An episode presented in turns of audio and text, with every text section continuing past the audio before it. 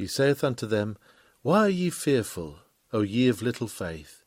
Matthew chapter 8, verse 26. Comfort for the fearful.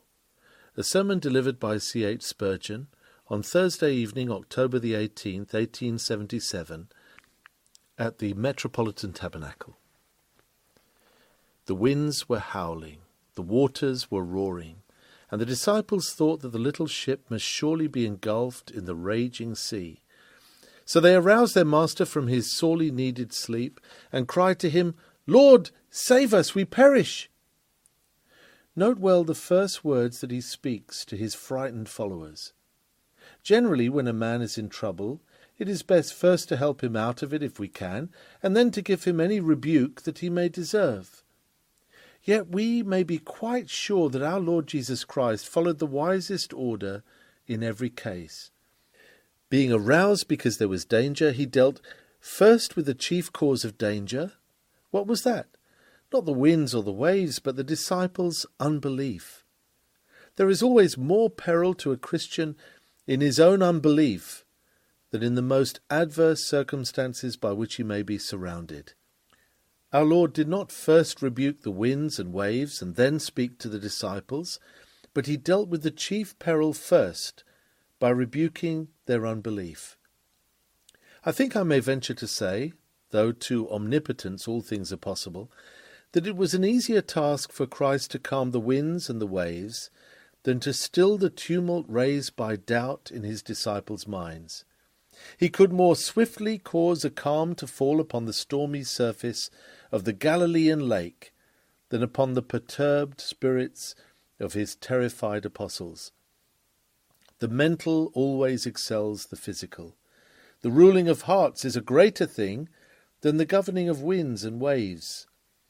So, beloved, when we have to battle with trouble, let us always begin with ourselves, our own fears, mistrusts, suspicions, selfishness, and self-will. For the chief danger lies there. All the trouble in the world cannot harm you so much as half a grain of unbelief. Poverty cannot make you so poor as mistrust can, and sickness cannot make you so sick as unbelief can. The greatest evil to be dreaded is that of doubting your Lord.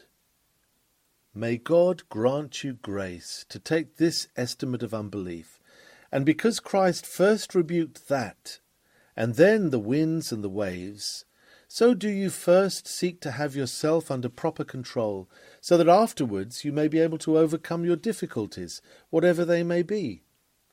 He who is, by the grace of God, enabled to master his own soul, need not doubt that he shall also be master of everything that opposes him.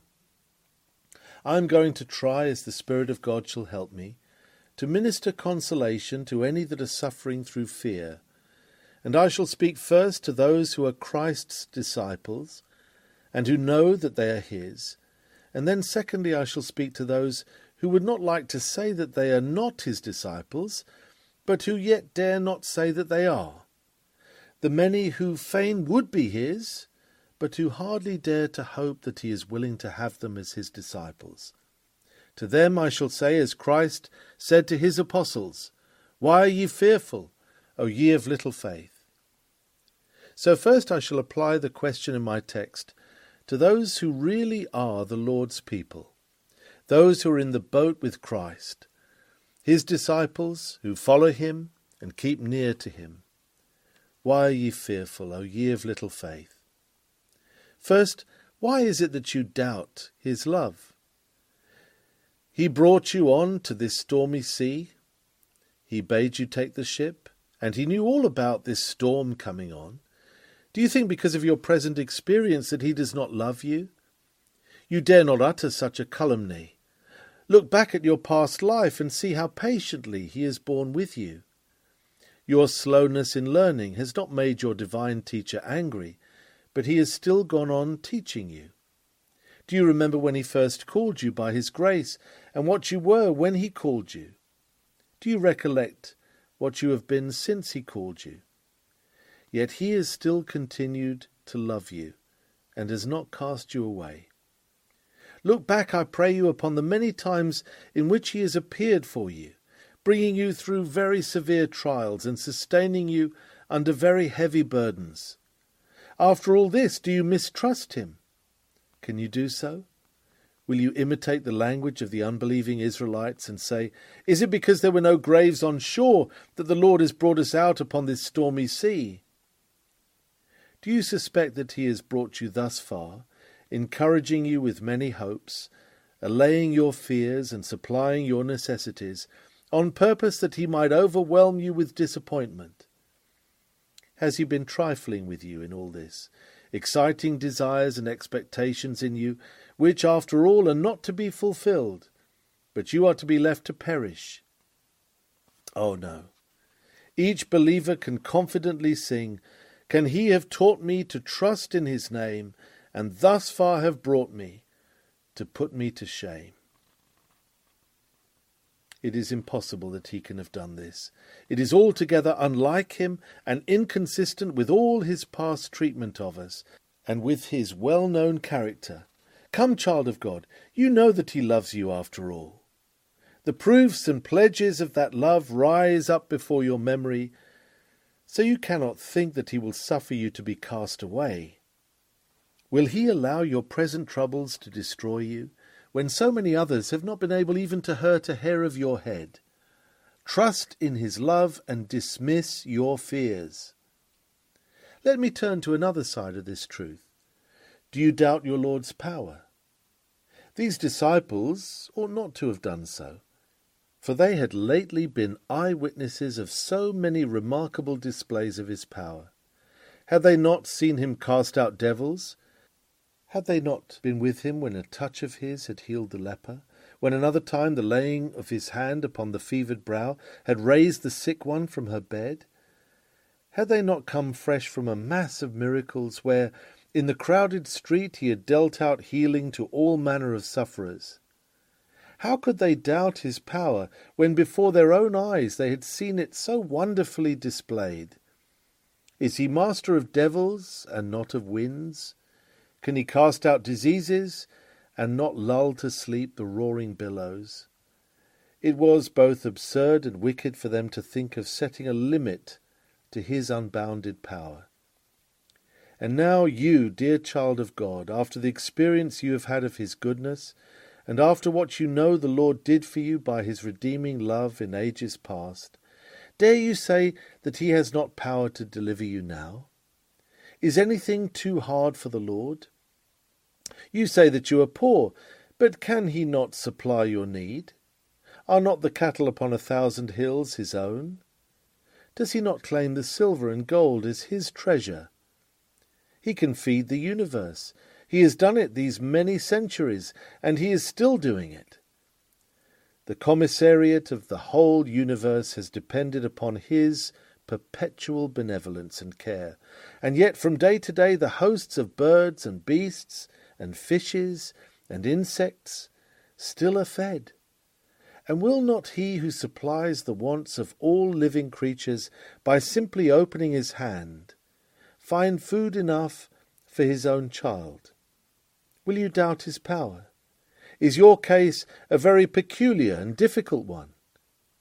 Do you draw a line and say, This God can do, but that he cannot do? Is that right? Is it reasonable?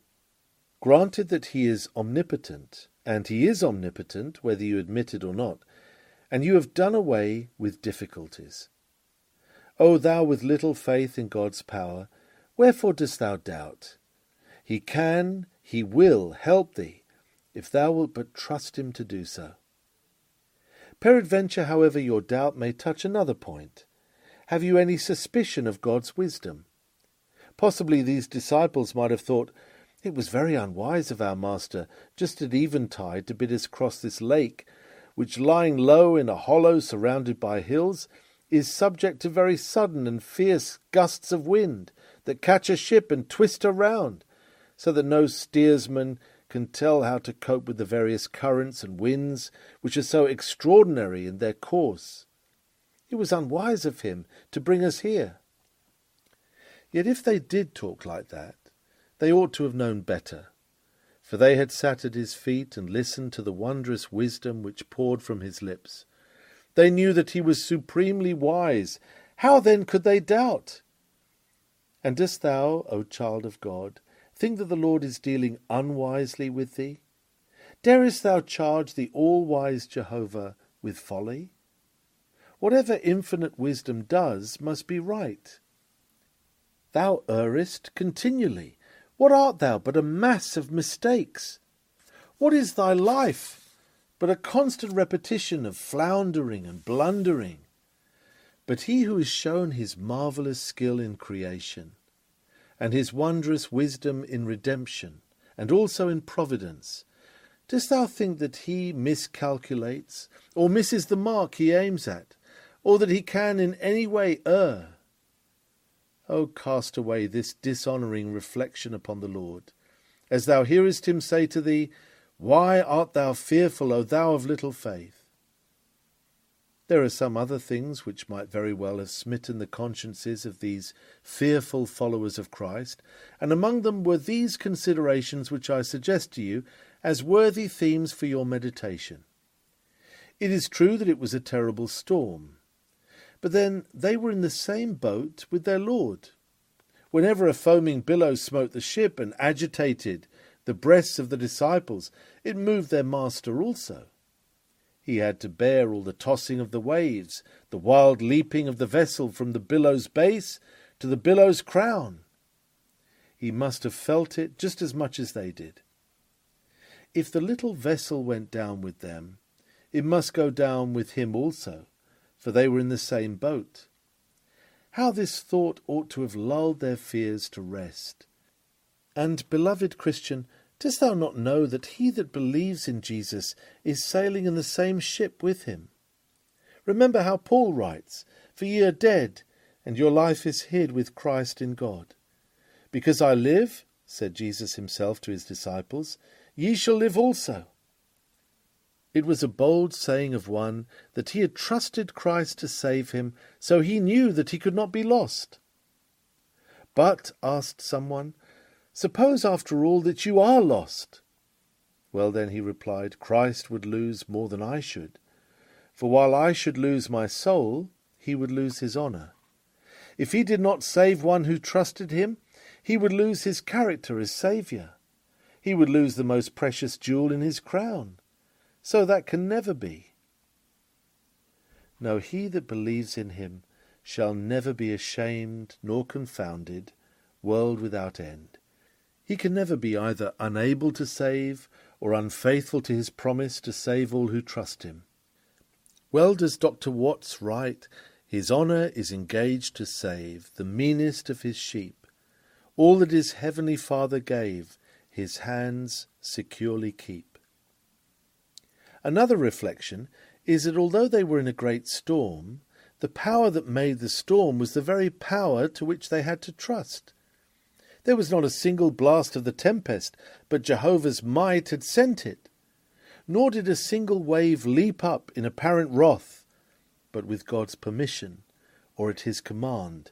It was his power, outside the vessel, that was putting them into peril, and they ought to have known that the same power would be exerted to deliver them. It is the same in your case. You are in great trouble, but does trouble spring out of the ground? Does it come by chance? Nay, God's hand is in it all. I know men talk of the laws of nature, but the laws of nature have no force in themselves. The whole force that carries out a law of nature is a divine force. So your difficulties are of God's sending, trials of God's making, and they are all still in the hand of the all-powerful one to restrain, or mitigate, or increase, or direct according to his own will. You have often heard, I dare say, that pretty little story, which I cannot help telling again, because it drops in so appropriately here, of the woman on board ship who was much disturbed in a storm, while her husband, the captain, was calm and restful. She asked him why he was so placid when she was so distressed. He did not answer in words, but he took down his sword and held it to her breast. She smiled. He said, Why are you not afraid? This is a sharp sword, with which I could slay you in a minute. Ah, she replied, but I am not afraid of a sword, when it is my husband who wields it. So, said he, neither am I afraid of a storm, when it is my Father who sends it and who manages it. Now, since all the trials and troubles of this mortal life are as much in the hand of the great God as that sword was in the hand of the good woman's husband, we need not be afraid of them, for they are all in his power. When he rides aloft in his chariot, and the skies tremble at the sound thereof, why should you tremble, even ye timid ones?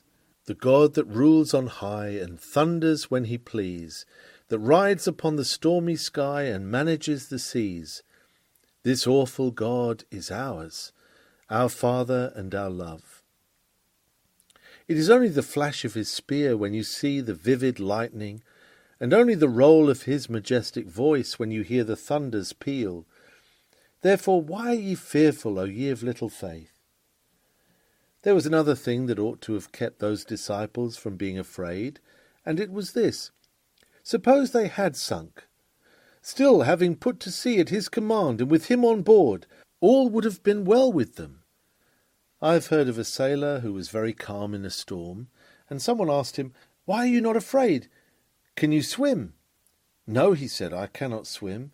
But if I were to sink to the bottom of the sea, I should only sink into my heavenly Father's hand, for he holds the waters in the hollow of his hand." That is a sweet thought.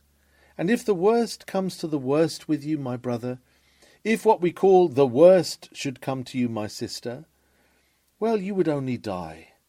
You would go as low as the grave, but blessed be God, you would never go any lower. And in due time even your body will come up again from that grave, and reunited with your soul, be forever with the Lord. Wherefore comfort one another with these words. But suppose you should die, your soul will then leap away from death into eternal life in a moment. Death would end all your troubles, rid you forever of all your burdens, and you would be at home, to go no more out forever. So you may well say with good old John Ryland, "Come, welcome death, I'll gladly go with thee."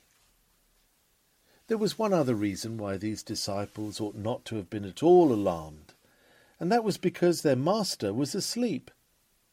Oh, say you, I do not see what comfort that was to them. Well, let me tell you what happened to me one night when I was on board ship. In my sleep I started because I thought I heard something slip. Something had slipped. It was the anchor that had been cast overboard. I called out to the one who slept near me, "What is the matter?" He said, "There is something the matter, I feel sure." "Why?" I asked, and he replied, "Because the captain is up." It was in the middle of the night, but the captain was up. So I was also up very soon, and saw that the captain was up, and that the sailors were quietly getting out of a boat. If my friend had told me that the captain was asleep, I might have slept on, for I should have said, "It is all right if he is asleep, I need not trouble myself to know what is the matter." But when I heard that he was up, I thought it was time for me to be up too. If you were on board ship and saw the captain busy, heaving the lead, and doing it himself very deliberately and quietly, you would say to yourself, "I do not know what is wrong, but I feel sure there is something the matter. The captain seems so anxious." But if at any time you were at sea, and you said to another passenger, "Where is the captain?" and the reply was, "Oh, he is in his berth, sound asleep," you would say, "Oh, then, it is all right." Why did the Lord Jesus Christ go to sleep in a storm? Why, just because he knew that all was right. Why should he not go to sleep? The great loving heart of Christ would not have rested if his children had been in any danger. It was because there was no danger, either to him or to them, that he went to sleep. Perhaps you are saying to yourself, "I have not had any wonderful deliverances from this trouble. I have had in times gone by, but now the Lord does not seem to work any great marvel for me." No, because there is not any need for it. An old version of the 18th Psalm says, On cherub and on cherubim full royally he rode, and on the wings of mighty winds came flying all abroad. And so delivered he my soul, who is a rock but he. He liveth, blessed be my rock, my God exalted be. When the Lord thus descended from above, you may depend that there was some great danger threatening one of his children. Otherwise he would not have come at such speed as that, and you may rest assured that if he does not come thus to help you, it is because there really is not any urgent need for his interposition, as you are not in any great danger. Possibly the Lord sees it will be best for you to bear your troubles a little longer, for you are getting good out of them. He means to leave you in the furnace for a little while, because he can see that your dross is being taken away. But if the good metal in you were being injured in the slightest degree, he would lift you out of the furnace directly. There is no serious harm happening to you, and therefore the Lord does not intervene. I hope that you can see now that the sleep of Jesus ought to have given rest to the minds of his disciples, but it did not, and he had to say to them, "Why are ye fearful, O ye of little faith?" Thus have I spoken to the Lord's own people. May the Holy Spirit graciously bless the word to them. Now I want your attention for a short time while I speak to those who cannot say that they are Christ's disciples. There is a story told of Dr. John Owen, who was then Mr. John Owen, that he had been for 2 or 3 years in great distress of mind. He went to London, hoping to hear a very famous divine, but on arriving at the meeting-house he found that the doctor was not preaching. A man, whose name Mr. Owen never knew, preached from the text from which I am now preaching, "Why are ye fearful, O ye of little faith?" He was a man of no great ability, but it pleased God that night to break John Owen's fetters by means of the remarks that were made by the stranger preacher, which were exactly suited to the condition of John Owen's mind at that time. And so that mighty master of theology, perhaps the grandest of all English divines with whom God has ever favoured us, was brought into light and liberty through the instrumentality of that stranger preacher.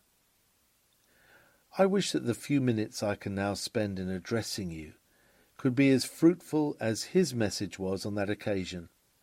If only one of you is brought into the light, I will bless the name of the Lord. But I long for very many to be thus blessed.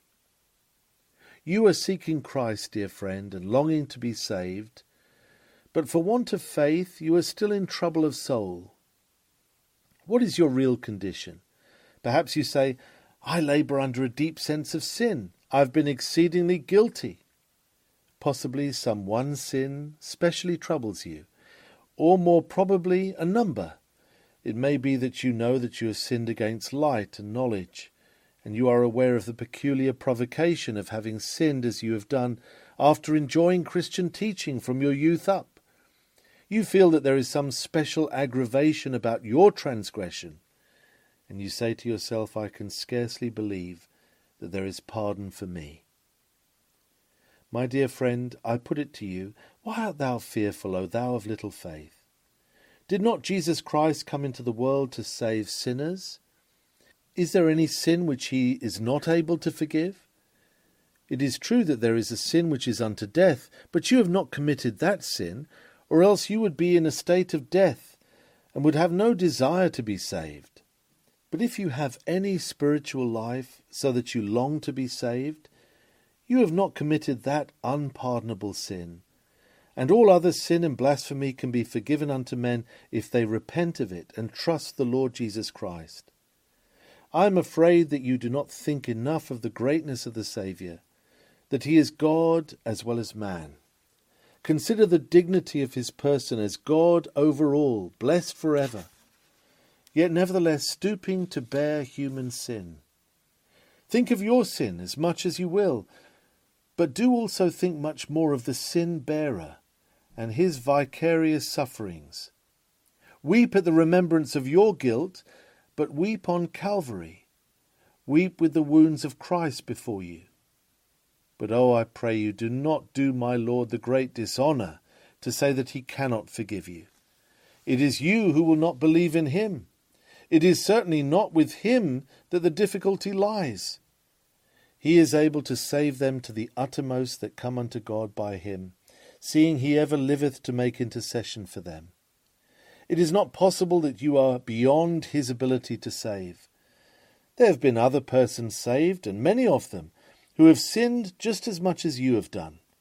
And even if there had not been any such, yet recollect that if you are a sinner beyond all others, your case presents an opportunity for Christ to exceed everything that he has ever done, and he would delight in that.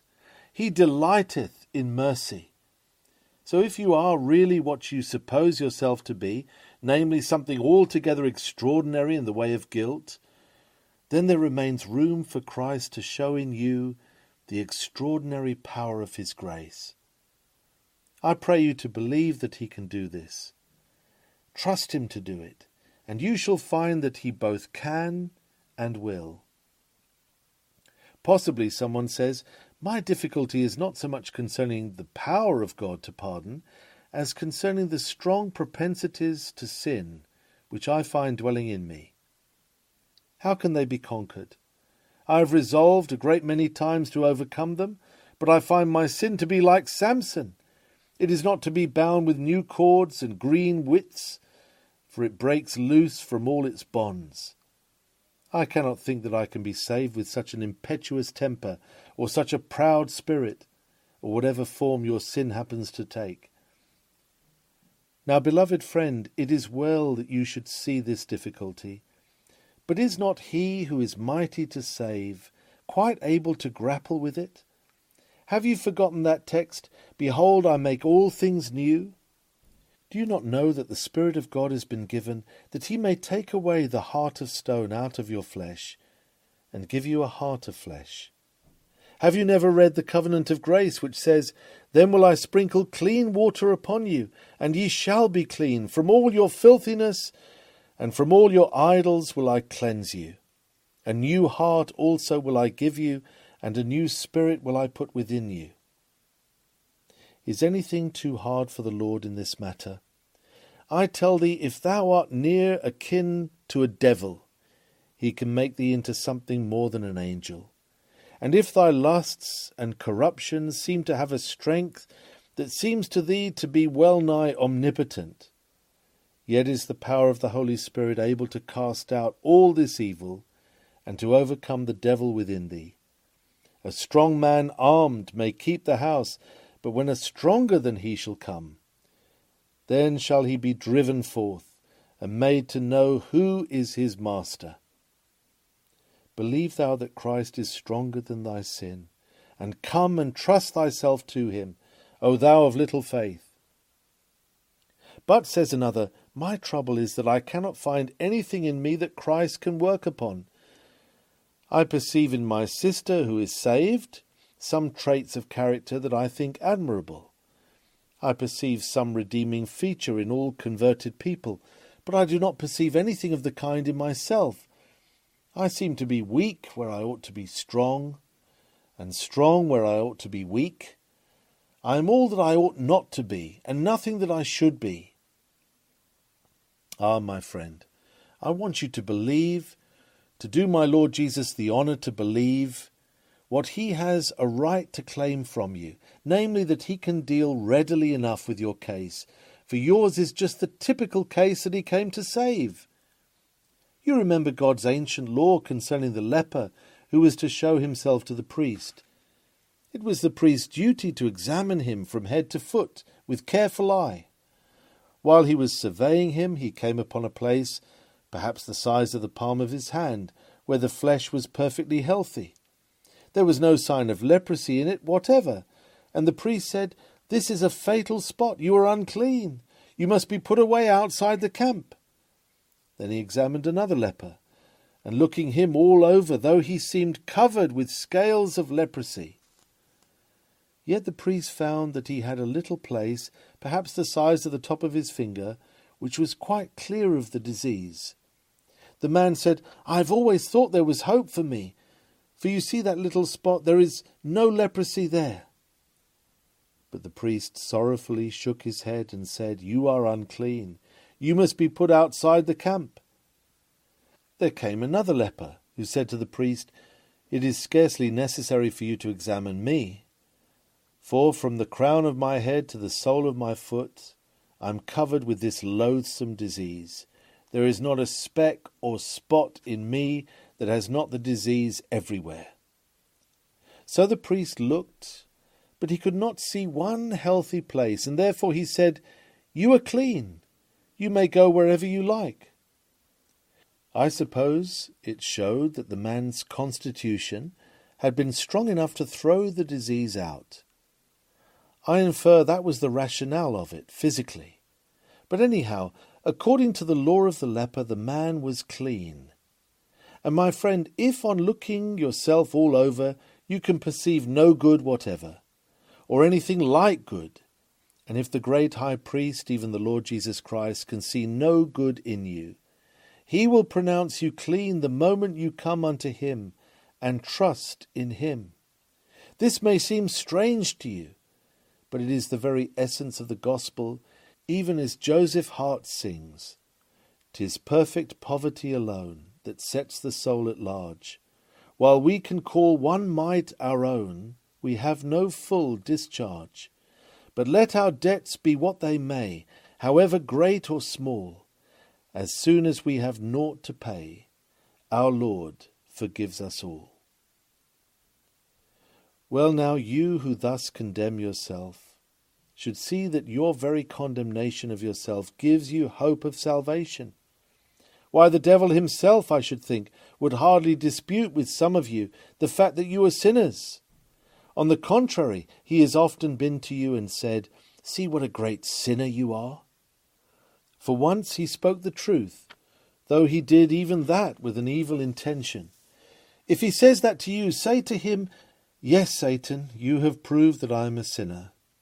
But that is my hope of salvation, for it is a faithful saying and worthy of all acceptation that Christ Jesus came into the world to save sinners. He who condemns himself, God absolves. He who is shut up in the prison of the law, so that he cannot escape. He who writes his own death warrant, and signs it, and feels that he deserves to die. He is the man for whom the Lord Jesus Christ sets open the door of mercy, and says, Come unto me, for I have absolved thee. Thou art a free man, be of good comfort. I died to redeem just such souls as thou art. So again I say, O thou of little faith, wherefore dost thou doubt? Another case I would like to meet is that of one who says, Oh, but I have such a lack of sensibility. I am afraid I do not feel humble enough. Some sinners weep, but I cannot. Some have upon them an awful horror of great darkness, but I have not. I wish I had. Dear friend, dost thou think that would help Christ to save thee? Oh, then thou dost malign my Lord, who wants no help from thee. He can save thee, stony-hearted as thou art. If there be no sensibility, or anything else that is good about thee, he can give thee all this, or save thee just as thou art. Do not think that he needs thine assistance. What canst thou do, poor fool? I cannot help calling thee fool, if thou dost think that thou canst do anything to help him to save thee. A righteousness like his, wouldst thou patch thy rags upon it? Blood like his, wouldst thou bring some bottles full of thy tears, to add to the merit of his great sacrifice? I tell thee, that the purest tear thou hast ever shed would stain his precious blood. Thou wilt need forgiveness for that tear, if thou dreamest that there can be any merit in it to add to the merit of his blood. Ah, says another, but I have to mourn my feebleness in prayer. I know some who have found Christ because they seemed to lay hold of him at the mercy seat, but I cannot, I can hardly touch the hem of his garment. Well then, do that, and if thou dost, thou shalt be healed. A little genuine faith ensures the death of all thy sin. Dost thou think that Christ asks great things of thee? Listen, man, though Christ bids thee look unto him and live, it is he that first gives life to that eye of thine, or else it never could have looked unto him. There is nothing good in thee, it is all in Christ. From first to last it is grace, grace, grace. And grace, you know, takes no payments, for it would mar its glory and its freeness if it took from thee anything, from a thread to a shoe latchet. Be thou only emptiness, and Christ will be thy fullness. But I do not feel, thou sayest. Well then, be so empty that thou art even empty of feeling. Thy feelings cannot save thee, but Christ will give thee all the feeling that thou needest. Come unto him just as thou art, and trust him for everything. You are like a child who has done something very wrong, and his father says, "My child, I will freely forgive you." The child says, "I cannot believe it. I've been so wicked. I want to do something." The father says, "My dear child, I love you so that I have freely forgiven you. I can forgive all. I can forget all, and I've done so." The child says, "But I know if anyone had offended against me as I have done against you, I could not forgive and forget." No, the father says, "But my child, my ways are not thy ways, nor my thoughts thy thoughts." The child still cannot believe that his father loves him so as to be ready to forgive him. But if he would believe that, and just throw himself on his father's bosom with the cry, "Father, I have sinned," oh, what ease of mind he would at once feel! Out with thy confession. Let not sin be smouldering in thy bosom any longer. Tell the Lord how guilty thou art. Tell him that thou deservest his utmost wrath. Tell him that thou couldst not complain, even if he should destroy thee. But tell him that thou dost cling to Christ, and to the promise of pardon made in his word. Say to him, "Thou hast promised to forgive all who in thy Son believe. Lord, I know thou canst not lie. Give me Christ, or else I die." That is the thing to do. God help you to do it. Believe over the head of your sins. Believe over the head of your sensibility. And I charge you, do not look at anything but Christ. When thou lookest on thy sins, instead of looking at Christ, thou makest an antichrist of thy sins. And when thou dost look on thy faith, and say, "I cannot think that my faith is enough," if thou lookest at thy faith instead of looking to Christ, I say, away with thy faith, away with everything but what Christ has done and what Christ is, and the boundless love of the great forgiving God, whose bowels yearn over thee, and who cries, "How shall I give thee up, Ephraim? How shall I deliver thee, Israel? How shall I make thee as Admah? How shall I set thee as Zeboim? Mine heart is turned within me, my repentings are kindled together, for I am God and not man. O thou of little faith, why art thou so fearful? Trust thy God and live." But lastly, I hear someone else say, "My trouble is concerning the difficulties of a Christian life. How can I, if I begin to be a Christian, hold on to the end?" Dear friend, I will not deny that there are difficulties, and that they are very great, much greater than you imagine. But your holding on is not the great matter. It is Christ who will hold you on. Your perseverance in grace is no more to be your own act apart from Christ than is your first hope in him. You are to look to Christ to be the Omega, as well as to be the Alpha, to be the Z as well as to be the A of the Christian alphabet. And if you come and cast yourself upon him, it is not his custom to cast away any that come to him, neither at first nor yet afterwards. Having loved his own which were in the world, he loved them unto the end. And he will do the same with you. He will subdue your corruptions, drive out your iniquities, and present you at the last faultless before his Father's throne.